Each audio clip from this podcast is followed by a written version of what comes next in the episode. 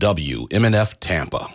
Our next program is pre recorded. Hi, this is Annie Ellis, and you're listening to the Sustainable Living Show coming to you from the studios of WMNF Tampa. This show is pre recorded. Therefore, no calls will be taken nor emails replied to. We will return on January 8th for a brand new year of sustainable living where we will bring you conversations with local experts and try to balance people, profit, and planet.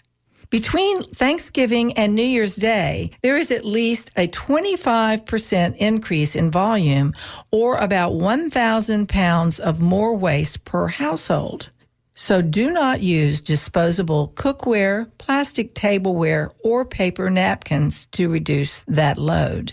My favorite sustainable tips for the holidays to share with you is how not to use single use wrapping for your gifts. So you can save your chip bags and turn them inside out to show the silver liner. Use old paper maps, comics from the newspaper, foreign newspapers, tea towels, scarves, spare fabrics, reusable tins, also reusable fabric ribbons, jute string, evergreen sprigs, and for tags, you can use cut out bits from calendars, reused holiday cards, and old postcards. We hope that you are enjoying your holidays with your friends and family. Happy holidays! Here comes the sun. Here comes the sun. I say it's alright.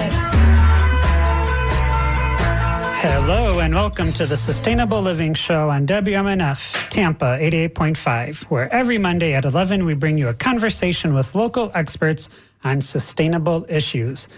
Your hosts today are myself, Kenny Coogan, and the wonderful Annie Ellis. Thank you, Kenny. Good to see you. Wonderful, Kenny Coogan. Thank you. And today we are talking with Dr. Gavin Naylor, Director of the Florida Program for Shark Research at the University of Florida. And we're going to be talking about sharks and rays and sawfish. And we are so excited I about am that. so excited. I Because did a bunch of research. It's a little different than our typical program, Right. but uh, these are animals that we need to protect Right. Well, and learn more about. is- Sawfish is very endangered. All right, so now for the rest of the program, we're going to go from wine to sharks. I've known a few. and uh, like I mentioned earlier, we're talking with Dr. Gavin Naylor, Director of the Florida Program for Shark Research at University of Florida. And we're talking about sharks, rays, and sawfish. Welcome to the program, Gavin. Hi, Gavin.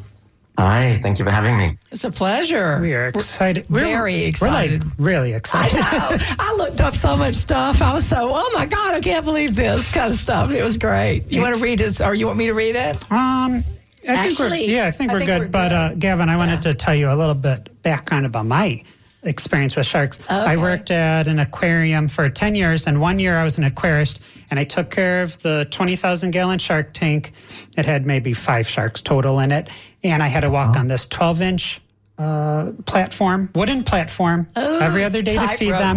it. And it was actually like nerve wracking, sure and it it was was. scary. Yeah. And then after I left the aquarium, I've been lucky enough to like travel around the world. And every time I go to a place that has sharks, I purposefully go swimming or snorkeling with them. Oh, to get rid of the fear? Yeah, to get rid of the fear, but also like just to like see them. And when I'm snorkeling, I always think they're Like- like, they're kind of like doofy.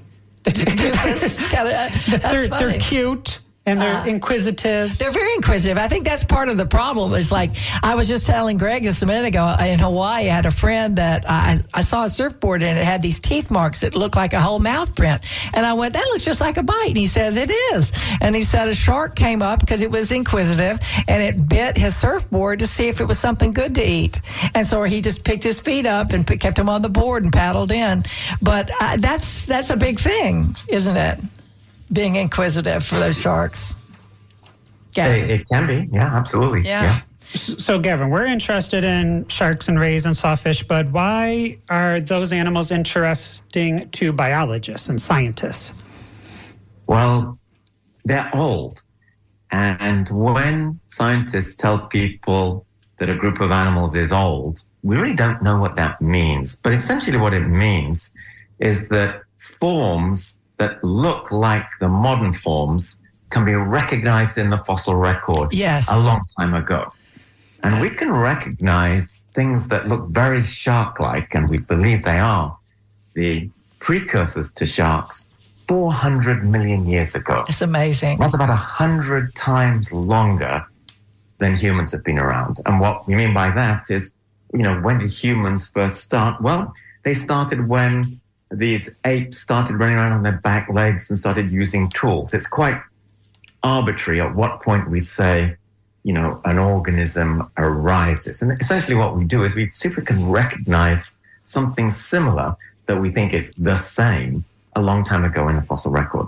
And so sharks and rays, well, sharks in particular, have been around for a hundred times longer than humans have. And so if they've been around this long, they must be doing something pretty clever because they've overcome all of the extinction events and environmental changes that have happened to the world, such as the Permian extinction, where 80 to 90% of all living things went extinct, or the Cretaceous ex- extinction. They've survived that too. So, how do they do that? People often ask me, excuse me, they ask me, uh, how do these uh, how do these animals deal with climate change? And I say, well, if they've dealt with um, the Permian extinction, they've dealt with the Cretaceous extinction. I think they're going to be just fine. The thing that they can't deal with is people pulling them out of the water as bycatch or targeting them. So that's the real concern for them. Yeah. So that that you're talking about how they do the shark hunting and they are uh, killing them for shark fin soup and that sort of thing. Well, absolutely. Um, the world has become much better educated about the problems associated with targeting sharks for their fins. And people all over the world are aware of it. It still goes on in, in parts of Southeast Asia, but to a much lesser extent.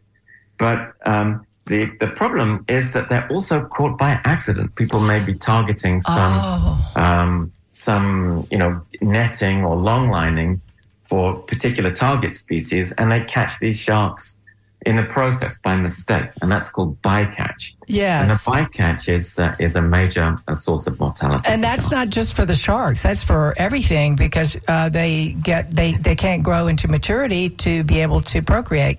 Is that correct?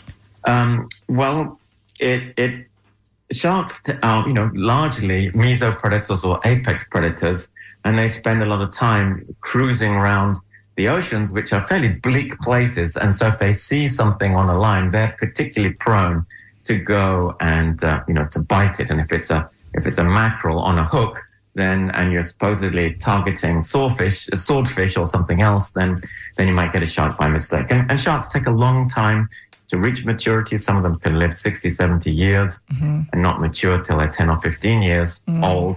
And so if we pull them out of the water, then it's going to take a long time for them to recover. Animals with a shorter generation time, faster turnover, will uh, respond or recover more quickly than something with a long generation time.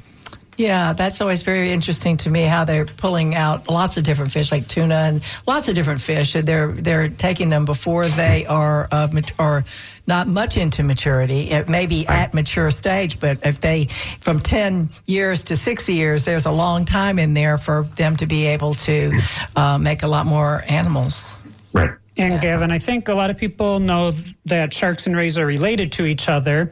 They have common ancestors, and you're the director of the Florida Program for Shark Research at the University of Florida. So, can you talk about why you're talking about sawfish I'm so excited about sawfish. I can't even right. stand it. and how So, they're uh, related, or if they're related to sharks and rays? Sure. So uh, sawfish are a kind of ray, and uh, rays can get very big. And this particular ray is really unusual in that it's got an exaggerated snout, a rostrum we call it, and it's studded with these teeth, and they move them horizontally um, uh, very effectively uh, to slash through schools of fish.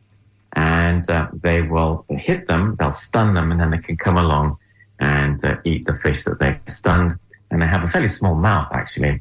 But that rostrum can be four, five, even six feet long in some Wow. species in the green sawfish in, uh, in uh, northern Australia. and uh, they're veritable weapons. And sawfish used to be targeted. There's a, a small tooth sawfish in, in Florida that used to be targeted all the way around Florida and uh, uh, primarily for uh, trophies. Yes. People would cut off this rostrum and stick them up on, you see them a lot in bars in, in South Florida, stuck up on, on the wall. And uh, uh, these animals take a, a fairly long time to mature and a long, a reasonably long time to grow. They're not the, the, the, the slowest growing, but they're not the fastest either. And they live in a habitat which is really fragile. And that is, uh, they're probably only down to about, most of them down to 150 feet on the continental shelf. Oh, wow. That's is- really shallow. Yeah, Wow. very shallow. And this is an area where a lot of people fish. And uh, there used to be gill netting in Florida. It's been Oh, banned now, fortunately. And they would get tangled up in these. So they live in an area which is very susceptible to fishing. And so uh, they used to be really abundant in the 1940s and 1930s. You can see lots of these old black and white pictures of these animals strung up in docks, and they're they're just fantastic looking creatures. They really are. You know, Yeah, they used they- to sell the uh, the um, snouts in the tourist uh, purchasing places because I'm Right. I'm you know pretty old and, and so when we would come down here when I was a little kid they'd have all those places that would sell shells and you know so on and so on uh, uh, alligator purses and and they would have those uh, for sale i- in a mass I mean there would be like a bowl of them with a lot Right. of them in there it was a horrible the situation. sawfish? Yeah, the sawfish ends. You know the uh, their nut, their Rostrum, yeah. snout. Yeah, the rostrum. Now, Gavin, we just got a text message and somebody's asking, why am I seeing baby sharks in the souvenir shops on Treasure Island? Oh, that's So that is because they're making money. So, Gavin, that's how, horrible. how do we support not, you know, you can't, Are they live or dead? I would say they're dead. Okay. Michael they're dead, But um, so, Gavin, other than not purchasing those things, Yeah. Right. how could we support shark conservation?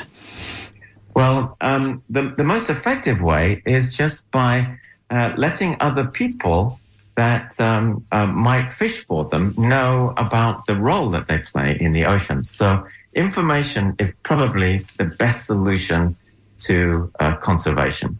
You can contribute directly financially to various different conservation organizations, but I think the easiest way is just to learn about these animals and share the information that you learn with other people so that they become aware of the importance that these animals, that, that the role that these animals play in the ecosystem, ecosystems that they live in. it's interesting because uh, because the um, they didn't know. You know, that's why they were they were getting them. They were cutting them off and they were selling them. And so Sure. there were so many here. They didn't realize, uh, you know, what uh, a, a um, uh, how dangerous it's getting now to where there's so few left that unless we, you know, pay attention at this point, there will not be any more.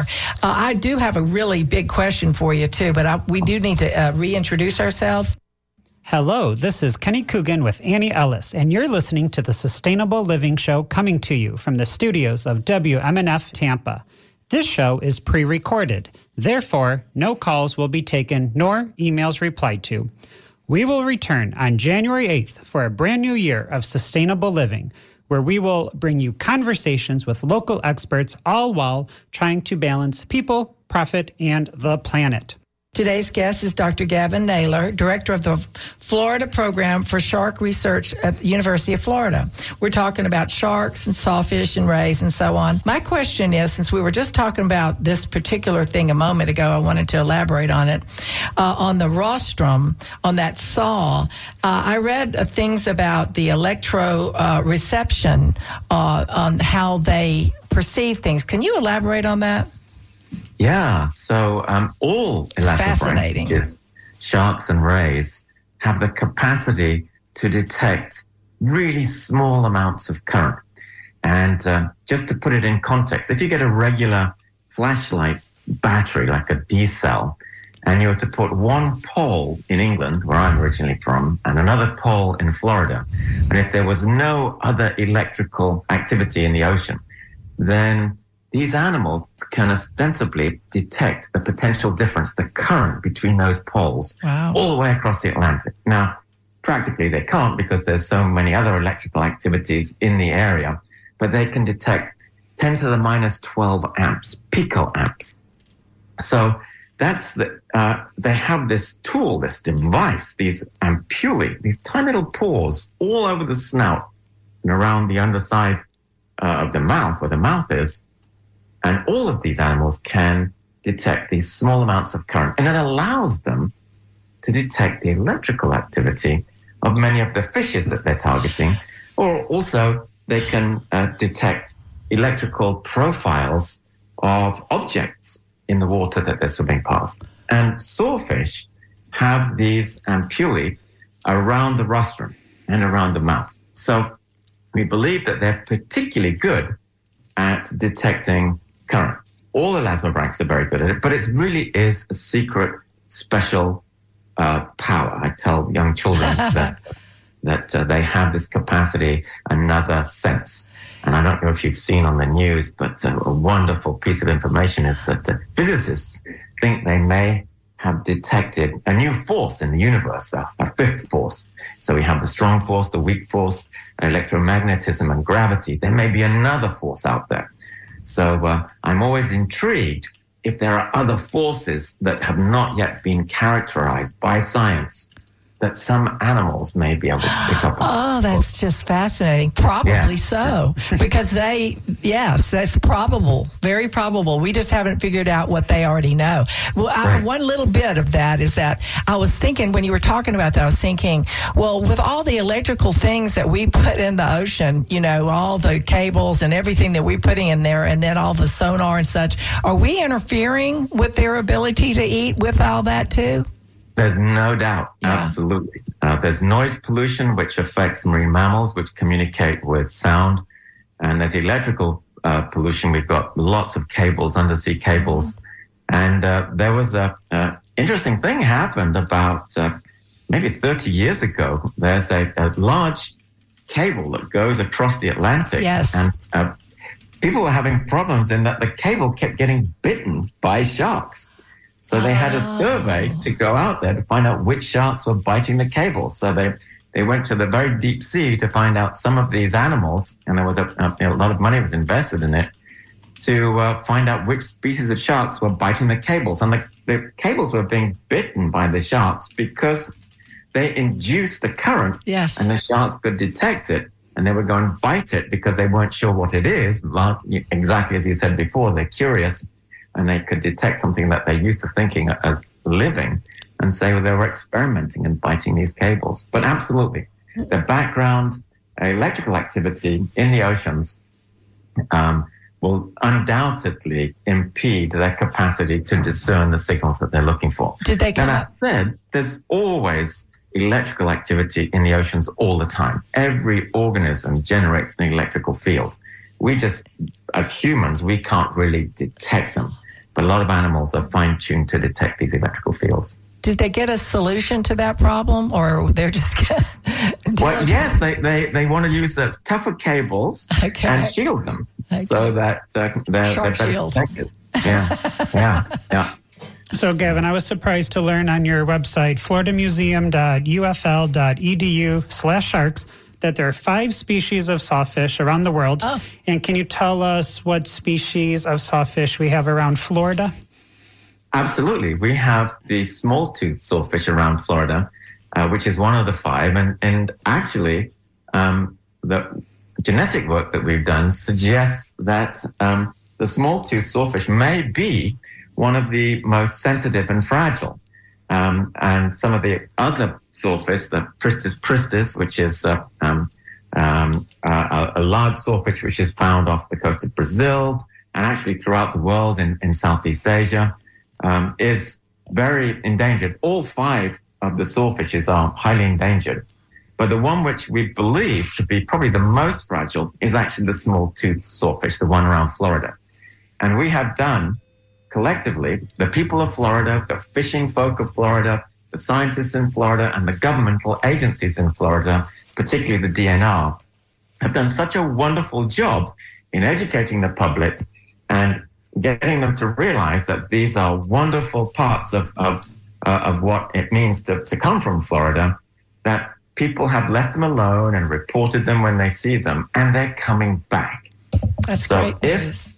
If the sawfish in Florida can make a recovery, then that means there's hope for the other four species of sawfish around the world uh, because we believe they're perhaps a little bit more robust. Their life history characteristics are such that they should be a little bit more robust than the ones around Florida. So I think um, it just shows that if people come together and collectively organize and uh, appreciate nature that uh, and we leave it alone then often these systems will come back of their own accord That's good news. A year or two ago, I went to Apollo Beach, where you can go to the TECO Manatee Viewing Center, and Sure. maybe like a mile away from there, um, there was all these signs that said like, not beware, but be cautious. There's sawfish that are here. Sure. So I was Yeah, wondering, how likely am I to be able to find a sawfish? If do I have to be there like eight hours a day for a year to see a sawfish, or like? Well, that's a that's a very good question and one that i'm going to punt on and not give you a very good answer you could be down from wisconsin um, and go in the water for two hours and be lucky enough to see a sawfish or you could be um, you know, live in Tampa for 30 years and, and never see one.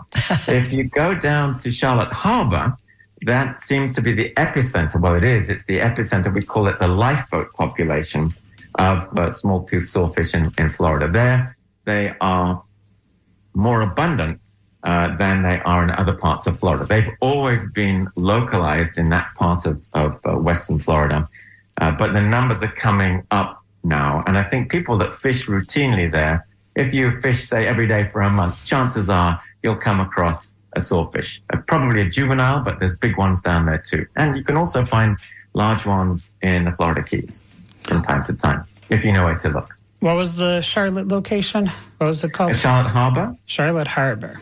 Right, yeah. So you, um, I wanted to talk to you about the females, but the, this will maybe be a lead for it. Uh, you recently helped tag an adult female sawfish in Cedar Key, and what do you mean by tagging, and what was the significance about the tag? Then I want to ask you a question about females.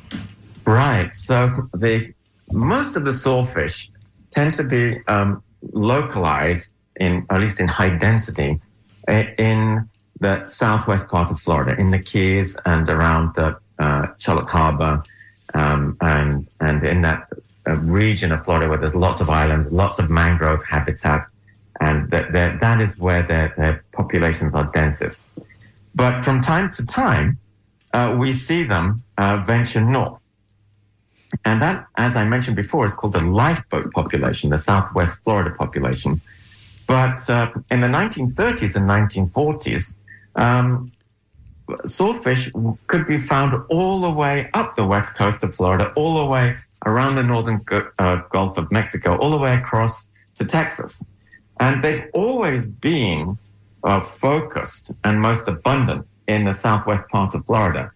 But your chances of, of finding them in other parts of the Gulf of Mexico were much higher than they are today. So um, that particular uh, specimen that was uh, that was tagged off Cedar Key was the first or the most northerly uh, specimen that was actually tagged by the sawfish recovery team. And my colleague um, and friend uh, Dean Grubbs, who's a professor at uh, Florida State University, um, routinely, uh, he and his graduate students routinely go and look for sawfishes, and when they catch them, they tag them. And what Dean does is he goes prim- primarily down to the Keys. He goes there every year, and he tags these large adults. Uh, the, the DNR also tags um, a lot of juvenile sawfishes further, a little bit further north around Charlotte Harbor. Um, and, and those guys, that's where they go to tag animals where they're most abundant. And then we can follow the tags as they ping, and we can recognize animals as they move up and down the coast. Very interesting. But we usually don't tag animals very far north. Most of the tagging is done where you expect to find the animals. It's like fishing. You know, you, you wouldn't want to go fishing where you don't think there's any fish. You go fishing where you think they are. So most of the tagging is done Do you think? in, in, in that southern part. Do you think that has something to do with the, the fresh water because they even go into fresh water or uh, brackish? Um, well, uh, uh, I'm not sure they can tolerate fresh water. Certainly, they go in there, and uh, we find a lot of the smaller ones in fresh water. But uh, the area where we tagged this animal in Cedar Key wasn't. Uh, it was. It Oh, was okay. completely 100% marine environment, um, and uh, it was a female that we think had uh, uh, just pupped. Uh, we obviously didn't do a dissection. Um, these animals are highly protected, and anyone that we come across, we, we treat with kid gloves and, and do everything that we possibly can to ensure that uh, we don't compromise them in any way. Um, so it was a large female, and uh, we think it had pupped and uh, was the uh, most northerly one that has been tagged. But as the population recovers, we fully anticipate that Dean and his graduate students will tag more of these animals closer to where Dean is at the um, St. Teresa. The Florida um, State University Marine Lab is up there. And further around uh, the Big Bend, all the way over to Alabama and Mississippi and Texas. Um, we know that these animals um, go up and down the coast there, but we haven't really tagged them. This is the most northerly one that's been tagged. Very cool. So, Gavin, you have a couple of uh, email questions, but first, I want to remind listeners that this is the Sustainable Living Show coming to you from the studios of WMNF in Tampa. Today's guest is Dr. Gavin Naylor, Director of the Florida Program for Shark Research at University of Florida.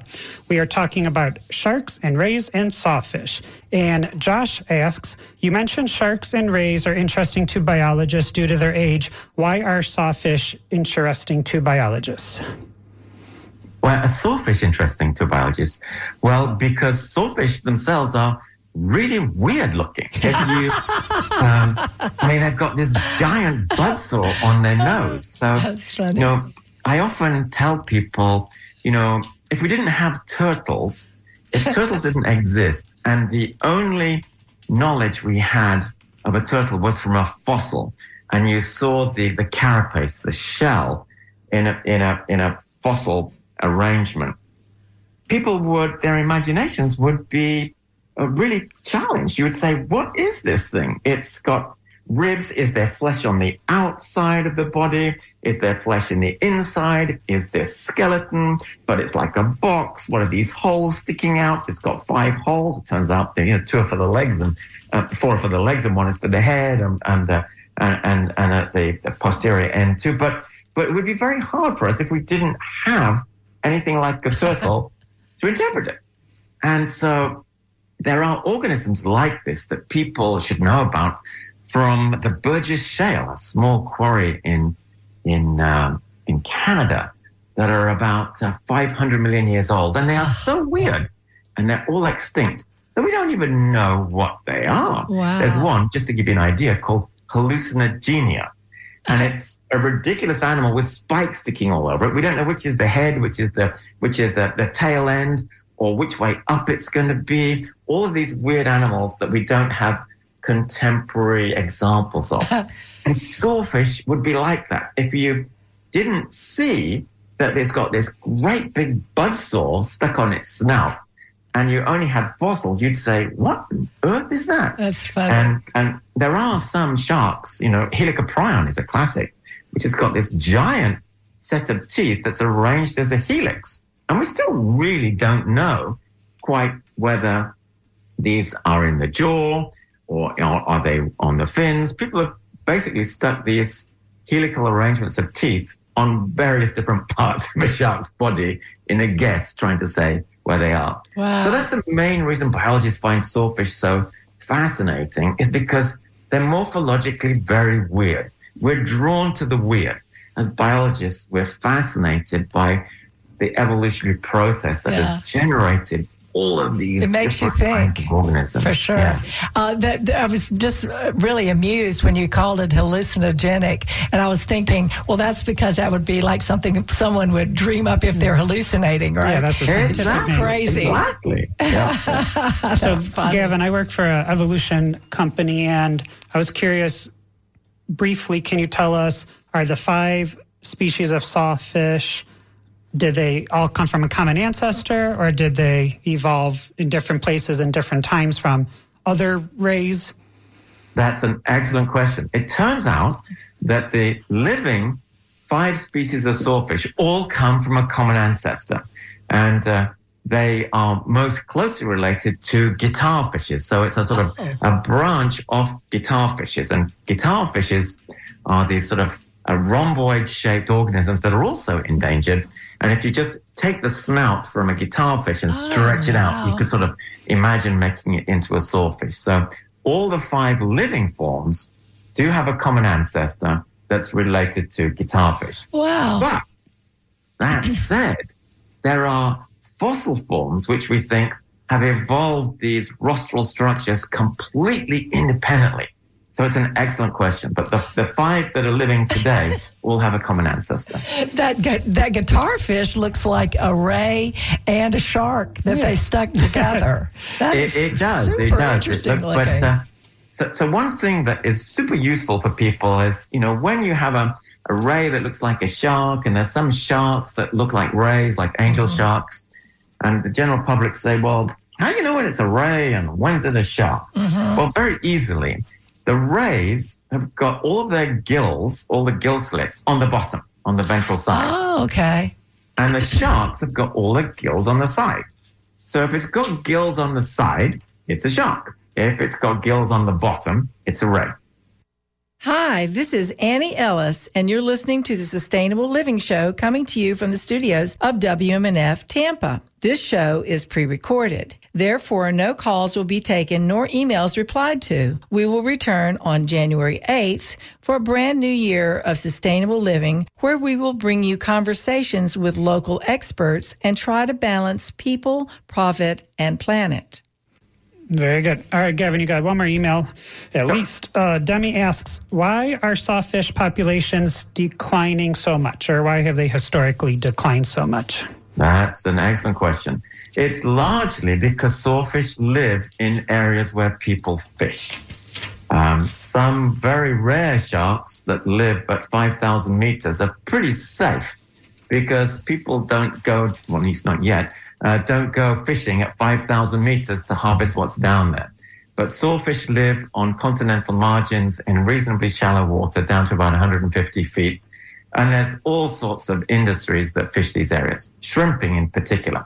Shrimp boats will drag um, their nets over the surface in these kinds of shallow waters, and they will get up in targeting uh, all sorts of different fishes um, and sometimes even invertebrates. And this is the habitat that the sawfish live in. And so sawfish will get completely cleaned out so uh, sad. by, uh, by, by trawling. Very sad. So, Gavin, this is the Sustainable Living Show, and every week we have a sustainable expert on. And historically, for the past 10 years, we've kind of focused on permaculture and gardening Right. and alternative energy. But then every once in a while, we have like a Florida species. About Yeah. plants or animals. So, why should listeners who enjoy sustainable living, gardening, conserving uh, heirloom tomatoes, like why should they even care about the well-being of sharks and rays and sawfish? Like I know we're on the peninsula and we're in Florida and we're next to the ocean, but like are these two worlds connected in any can you make a connection for us? Oh, absolutely. So uh, it's an excellent question, and a lot of people think, well, you know, it's not in my backyard, so I don't really care about it. Um, but the world's oxygen, the primary productivity of oxygen comes primarily from the sea, from al- algal blooms, and also from you know the uh, the uh, Amazon basin. But most of it comes from the oceans. So the oceans are this. I mean, two thirds of the sphere that we live on is ocean. And the oceans, we really need to manage them carefully because they absorb energy from the sunlight. And when it gets too hot, then we get all these storms, um, which mixes all kinds of air masses. They also, we, we need to make sure that the biota, the living forms that are there, are in balance, that we have enough oxygen that's been generated by the algae, but not too much oxygen.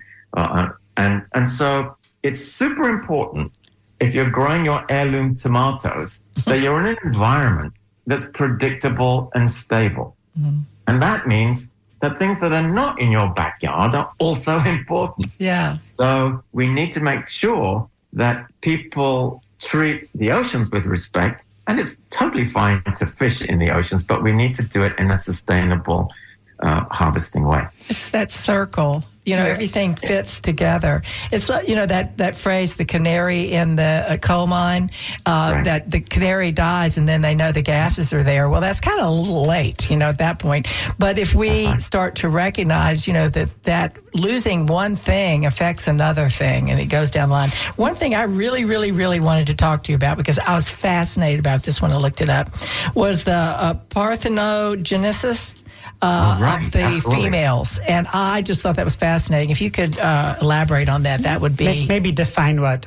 yeah, person- define what it is, and then I understand that three percent uh, of the ones that are here, the females, uh, did this on their own. So So parthenogenesis is basically cloning a self. It's, uh, it's sometimes called virgin birth, um, where uh, the females can actually produce offspring that are clones of themselves. And uh, uh, uh, initially, we, we weren't aware that, that sharks and rays did this, um, but people would keep these animals in aquaria and they'd have a wild caught animal, and after three years, it would have pups, and they would say, Wow, it's storing sperm for at least three years. And then another Oh. aquarium would have one for five years and say, Well, ours has got sperm storage for five years. And then somebody else would have one for seven years. And then an aquarium in Germany had an animal that had been on its own, living on its own, was born in the aquarium, and it had a bunch of pups. Well, there's no way that could have been storing sperm. So everybody's scratching their heads and going, oh, what's going on? So they did genetic tests and found out that the offspring were actually identical to the mum. And so they realized that these animals, or at least in captivity, were cloning themselves. Well, once we realized, uh, and the technical term is parthenogenesis, um, and it involves uh, basically not reducing the uh, the genetic complement uh, to half, which is what normally happens for sexually reproducing animals. You you reduce sperm have got half of the DNA that most of your cells have. Eggs have got half of the DNA. When they join together, they recombine and, and make whole again. So you've got the standard amount of, of DNA to, to, to go through development. Well, they found a little trick, which actually a lot of organisms do. yes, I did not know Um, that until I looked Yeah, this up. yeah. It's It's, it's very, in fact, it's a smart way to go. I mean, if you, you want to survive way. for a long time, you know, you clone yourself when it's, when it's, you know, when there's nobody around and, and go through sexual reproduction to mix things up a bit when there's a lot of, a lot of individuals around. yeah, that's Yeah. funny. Yeah, Now, I Gavin, it's fascinating. I really had no idea.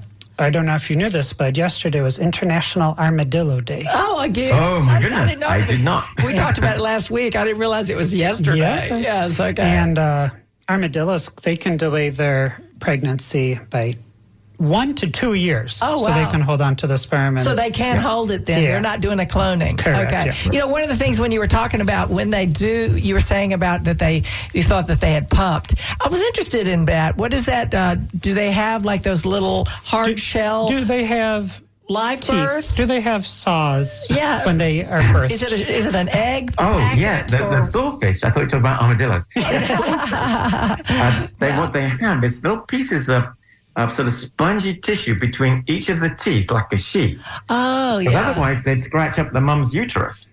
yeah. And, so- and it's very smooth. And when they are born, that dissolves away within 24 hours.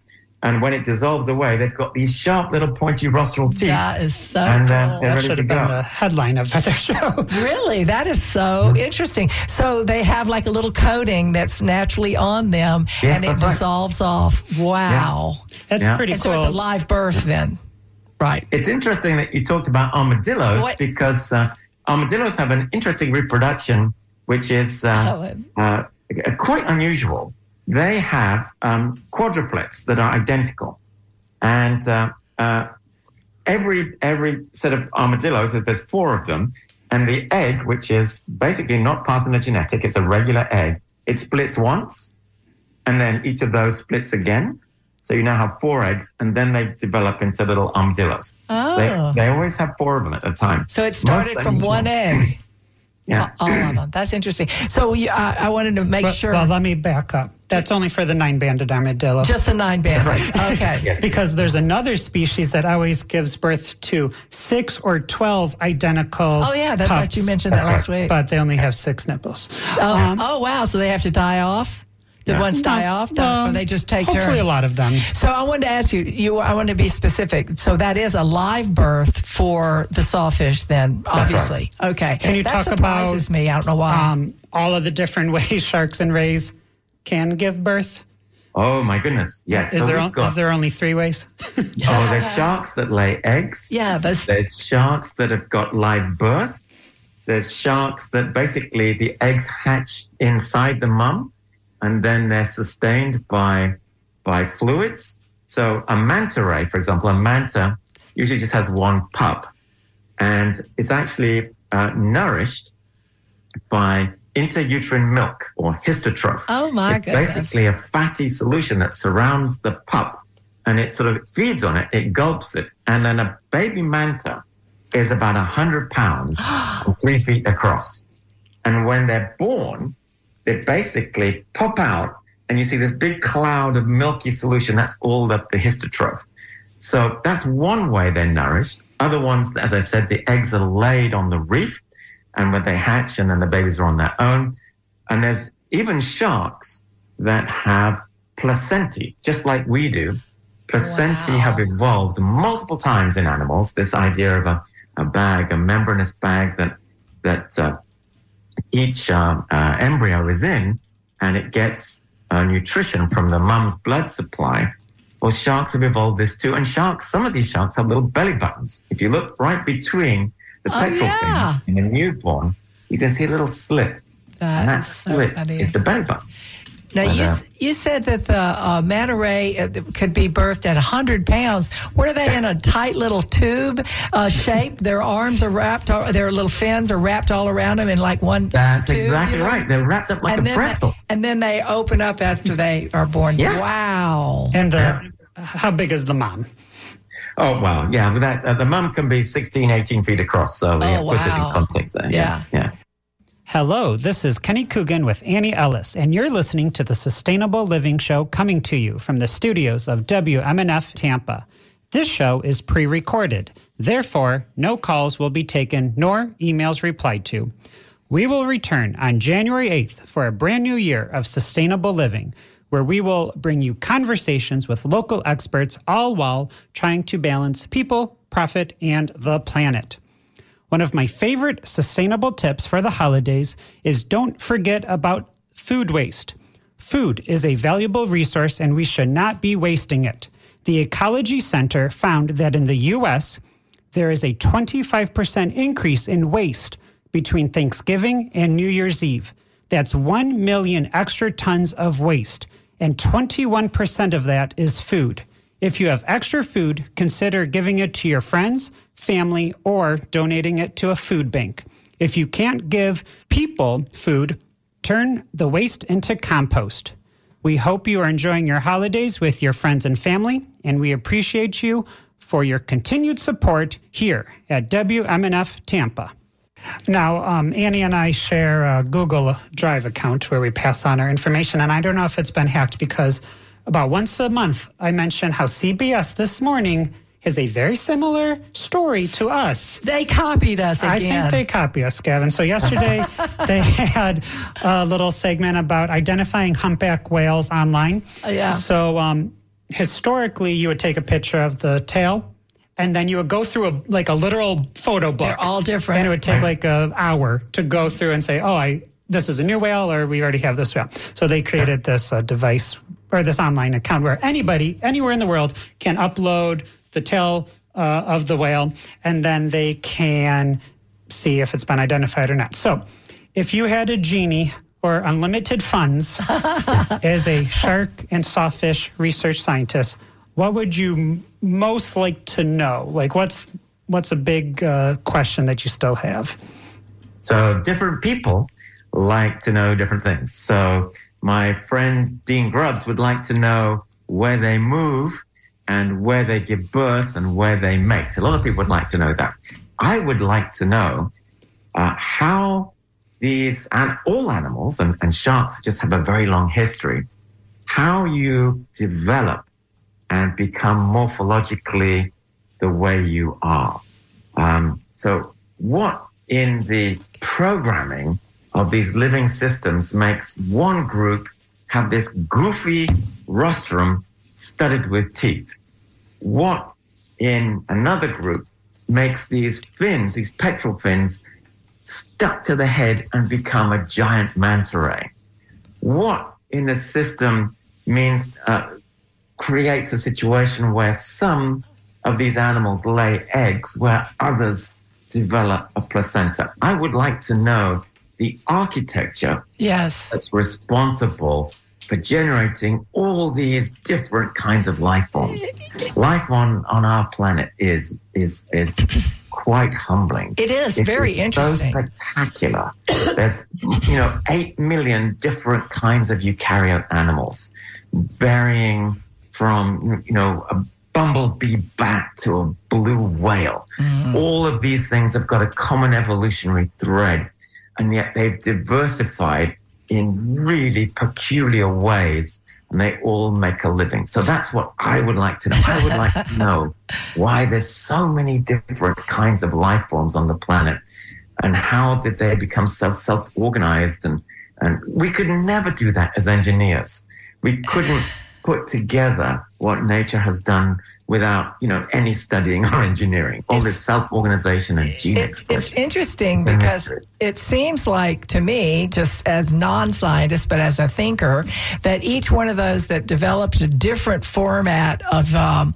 of birthing was it was counter to where they were in their environment. So each one of those that were in those specific areas warranted that for them to be able to uh, have to develop in that way. It just seems like Exactly. That to me anyway.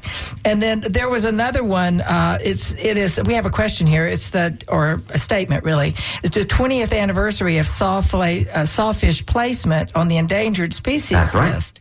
Is this a good thing? And what will we like to take to get them to recover and get off that list, or do we ever want them off the list? Really? That's a great question. So um, we we think from the recaptured data and from the movement data done by uh, Dean and, and many other colleagues around Florida, scientists and, and uh, government agencies that have tagged these, the DNR in particular, we think that they are probably on their way to recovery. But we don't want to say, okay, it's an open season on sawfish because we'll lose them very quickly. Yes. So we want to be sure that uh, they, they certainly look at, I mean, we're encouraged and we're optimistic that if we continue these measures in another 40, 50 years, that they'll be back to uh, uh, levels that we saw um, 60 to 80 years ago. Um, but then, uh, in 40 or 50 years, hopefully, the world will have much better appreciation and be much better educated about sustainability and about living with the other organisms on the planet. And so we won't have to, we won't have to put these dire draconian rules and say people have to go to jail if they do various things that Right. most people will actually have a culture of uh, respect for Right. nature. And so we're Fingers- fairly optimistic that things will, will, will pan out fairly well. That's very optimistic. Five fingers are crossed for that. of human nature. I'm not. I hope so. So, Gavin, I emailed you, but I don't know if you got it. I'm part of the IUCN Xenarthran group, so I'm on the IUCN, the um, the organization that Oh, cool. That, that, that's how you know all about yes. So uh, the IUCN, they're the ones who, where you get scientists to donate their time, and then they say if it's Oh. endangered or threatened or critically endangered, blah blah. I always say blah blah blah. I shouldn't. Yeah. All right. So I'm on their page, and I see all these sawfish and their status for the small tooth sawfish, which is the one that's in Florida. It says critically Oh, that's um, really little. endangered. Yeah. And then- all five swordfish species are critically endangered. All of Yeah. them. Okay. So And and you think and you think that that's well uh, a series of reasons. Like the first reason is they used to to kill them because they wanted us all. Then they uh, then they were using yeah, do all they have the, netting. same? Do the same threats apply to these global species? Yes. They do, and it's largely because of where they live. They, you know, live oh, that's on shallow. these continental margins where Yes. people like to fish. yes.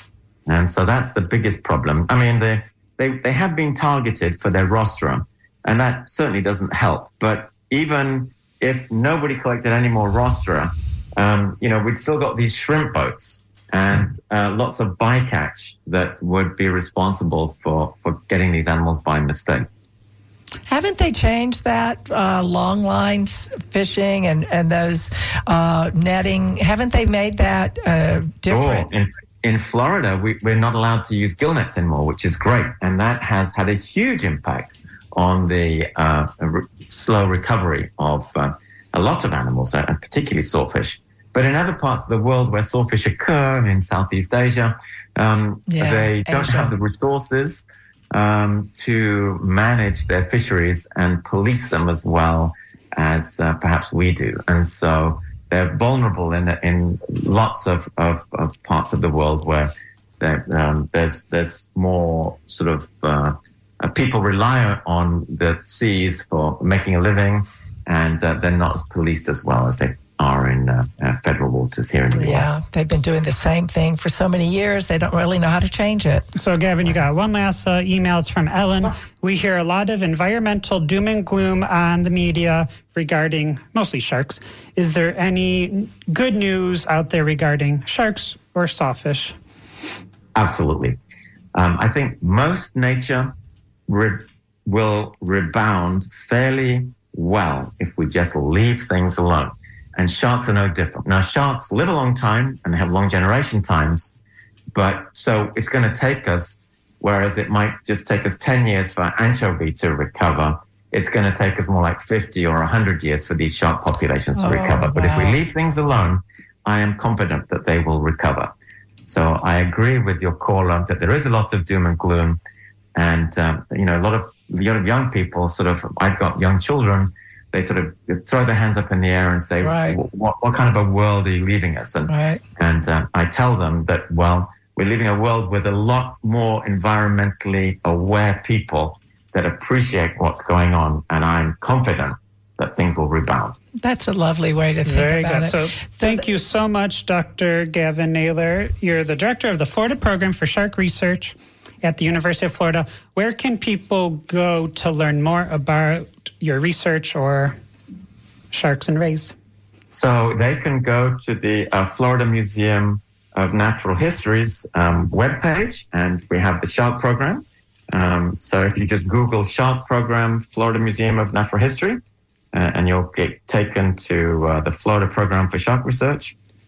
And uh, then there's all sorts of links you can learn about shark attacks. Um, and we have an interactive map where all of the shark attacks, we manage the international shark attack files.